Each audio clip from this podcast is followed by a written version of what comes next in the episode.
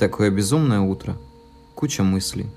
Всю ночь думал, в чем все-таки заключается русская идея. Мял подушку полночи и не пришел к ответу. К утру нашел сил встать. Спросил у подруги, а в ответ услышал. Ты что, Бердяев, что ли? Может быть и Бердяев, но совсем не с тем ходом мышления. Русская идея скорее состоит в годовых запоях и призрачной силе в рабочей форме.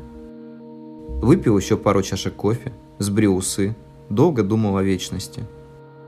Люди соседнего дома наблюдали за мной, но никто не тыкал меня пальцем. Телефон молчит уже пару суток, беспокойство мучит. Выхожу в подъезд, курю сигарету и прихожу к слайду в голове. Мой дом возле моря, но я в нем один. Мысль о том, что кто-то будет жить там со мной, стала отрицательной. Когда же кончится зима? Сколько я еще буду жить в этой рутине? Насколько меня еще хватит?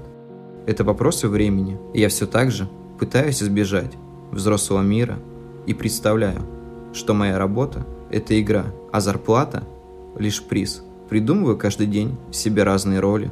Каждый день новая жизнь, новая судьба и новый конец. Разные люди, а внутри все тот же человек. И даже красивые женщины заставляют меня становиться камнем. Ведь вокруг Почти не осталось тех, кто скажет мне что-то умное.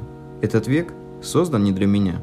Через пару минут я вновь выйду в эту игру, так и не подведя итоги.